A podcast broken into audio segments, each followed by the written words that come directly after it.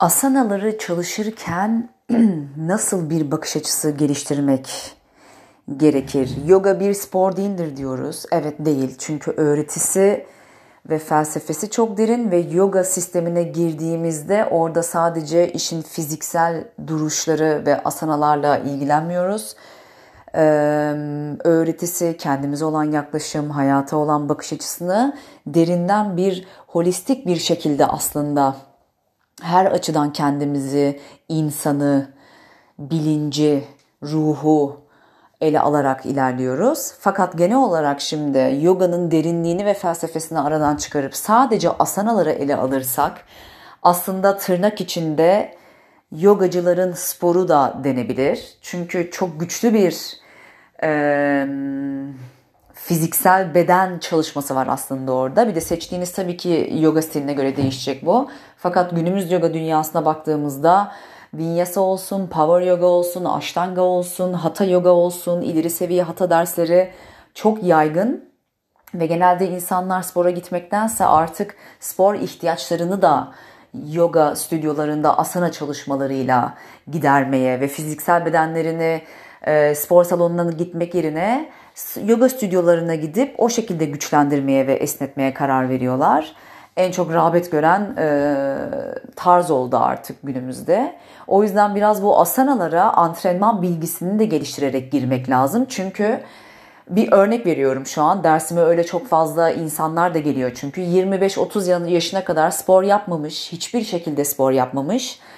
Ee, yaptığım tek spor yürüyüş diyen bir sürü insan geliyor yogaya ve ama yoga spor değildir mantığıyla yaklaştığı için her gün derslere gelmeye başlıyor. Fakat o güne kadar belli bir e, güç, dayanıklılık, kondisyon, kas gücü geliştirmemiş birisi yoga stüdyosuna gelip her gün asana çalışmaya başladığında bu sefer beden tabii ki de e, bir müddet sonra çökmeye başlıyor. Çünkü yoga yaparken hepimizde olduğu gibi ilk başlarda hepimiz aç gibi saldırıyoruz. Sabah işte hata dersine, öğleden sonra vinyasa dersine, akşam bir de onun üstüne yin patlatıp günde ikileyerek, üçleyerek hatta abartıp belki dörtleyerek takıldığımız günler oluyor. Bu bir süre bu şekilde devam ediyor. Sonra yorgunluklar başlıyor. Çünkü kasların aslında o aralarda kesinlikle dinlenmesi lazım. Fakat biz yine e, bazı cümleler işte kafada çok yanılsamalara sebep oluyor. Yoga bir spor değildir. Evet yoga bir spor değildir. Fakat günümüz yogası bir spordur diyeceğim ben artık. Çünkü çok güçlü çalışmalar yapılıyor. O yüzden eğer genel anlamda yogaya yeni başladıysanız ve asana çalışmalarında derinleşmek istiyorsanız haftada 2 ya da 3 ile başlayın. Bir yerden sonra eğer tabi o güne kadar hiç spor yapmadıysanız, spor geçmişiniz varsa zaten kendinizi ve bedeninizi, gücünüzü, dayanıklılığınızı çok iyi biliyor vaziyette olacaksınız. O yüzden de programınızı ona göre düzenlersiniz zaten. fakat hiç yapmadıysanız kesinlikle haftada 2 ya da 3 ile başlayın. Dinlenerek gidin. Aralarda boşluk günler bırakın. Çünkü her çalışmada aslında kaslar yıkıma uğrar. minik minik, küçük küçük mikro yırtıklar oluyor her spor ve asana çalışmasında olan şey bu. Kasların çalışmasından kaynaklanan bir durum. Ve o e, antrenman ya da asana pratiğinden sonra mutlaka bir dinlenme ve güzel sağlıklı bir beslenmeyle desteklememiz gerekiyor yaptığımız çalışmayı. Ki o mikro yırtıklar tekrar yeniden yapılansın, kas gücünü bulsun, beslensin. Hem dinlenerek hem beslenmeyle sonra daha güçlü bir şekilde bir sonraki pratiğe hazırlansın. Dayanıklılığı yavaş yavaş geliştirerek, gücü yavaş yavaş geliştirerek pratiği en nihayetinde tabii ki en fazla 6 güne kadar çıkarabilirsiniz. Bir gün her zaman mutlaka ama mutlaka tam dinlenme olmalı.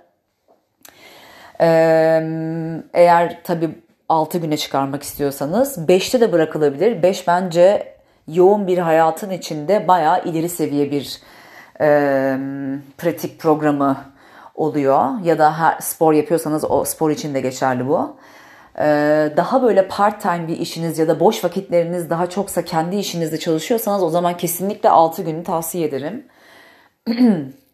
Ve asanalara yaklaşırken kesinlikle bir asanaya ilk Asana pratiğine yeni girdiğinizde anatomi hakkında minik minik bilgiler toplamaya başlayın. Kimlerle çalışıyorsanız, hocalarınız kimse ders sonrası ya da öncesinde basit basit birkaç soru sorabilirsiniz. Belki hoca da sonra o derste sizin sorduğunuz soru üzerine asana çalışması etrafında ya da içerisinde e, sorduğunuz soru, soruyla ilgili tüm sınıfa bilgilendirmeler yapar. Onun da kafasında bazı fikirler oluşur o anda. Aa, evet bu konuya uzun süredir değinmiyorum bari değineyim herkes bilsin. Hani senin sorunun üzerinden gidip bütün grubu değerlendirelim ve bilgilendirelim şeklinde. Anatomik bilgi çok önemli. Çünkü her asananın bir dinamiği var. Öne kapanmalar, geriye açılmalar, twistler, kalça açıcılar. Ve genel olarak e, bedenin yapısını biraz anladıysak, anlıyor, anlayabiliyorsak eğer bir süre sonra mantık da yürütebilmeye başlıyorsun. Zaten bir konu hakkında mantık yürütebiliyorsan genel anlamıyla e, kavramışsındır durumu ve onun üzerinden artık e, ihtimallere doğru gidiyorsun. Ezber kesinlikle olmamalı zaten. Mekaniği kavrayabilmek. Yani e, size önerebileceğim muhteşem bir isim var. Soner Özsu. Ben e, yaklaşık iki buçuk üç yıldır Tatyana ve Soner Hoca'nın hem masaj eğitimleri hem e, anatomi eğitimlerini alıyorum. Muhteşem iki hocadır. Zaten yaklaşık 3 ee, yılı geçti galiba. 3 yıldır da yoga derslerime başlamadan önce bir 5 dakika mutlaka Soner Hoca'nın reklamını yaparak derse başlıyordum. Çünkü e, bedenin yapısını ve sistemini çok güzel anlatıyor. Herkesin anlayabileceği şekilde gündelik hayatın içinden örnekler vererek anlatıyor.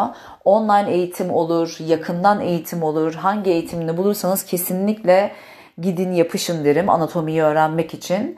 Tabii ki de daha başka bir sürü muhteşem hocalar vardır ama bu hocalar benim yoluma çıktı ve ben onlardan çok etkilendiğim için tanıdığım, bildiğim, kendi deneyimlediğim hocaların e, önerisinde bulunabilirim size. Yoksa ismini duyduğum bir sürü hakkında övgüler yağdırılan hocalar var fakat ben bilmiyorum.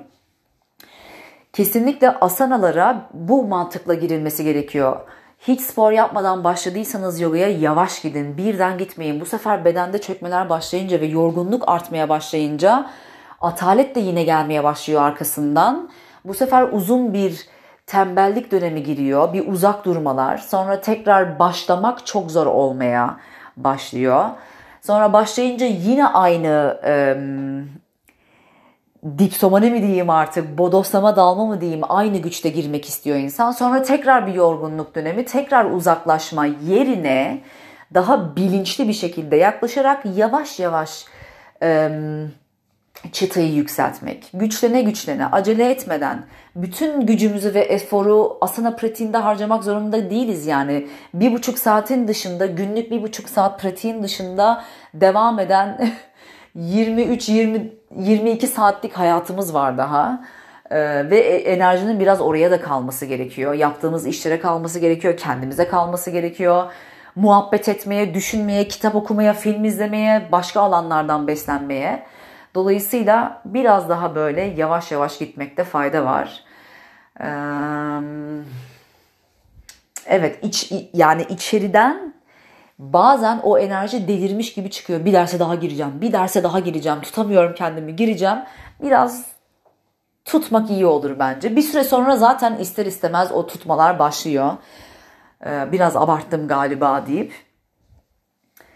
Evet bu da ama yine öğrenilerek gidilen yol ama tavsiyeler her zaman açık olmamız gereken alanlar dinleye dinleye karşımızdaki insanları gözlemleye gözlemleye en çok da zaten etkilendiğimiz hocaları gözlemleye gözlemleye bu seviyeye nasıl gelmişler?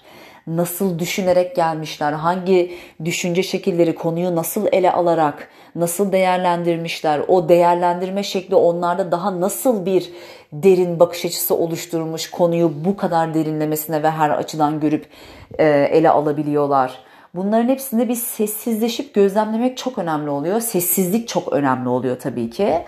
Önce bir susup karşıyı dinleyip, gözlemleyip ondan sonra aldığımız bilgileri kendi bedenimizin üzerinde uygulayıp kendi perspektifimizi oluşturmak.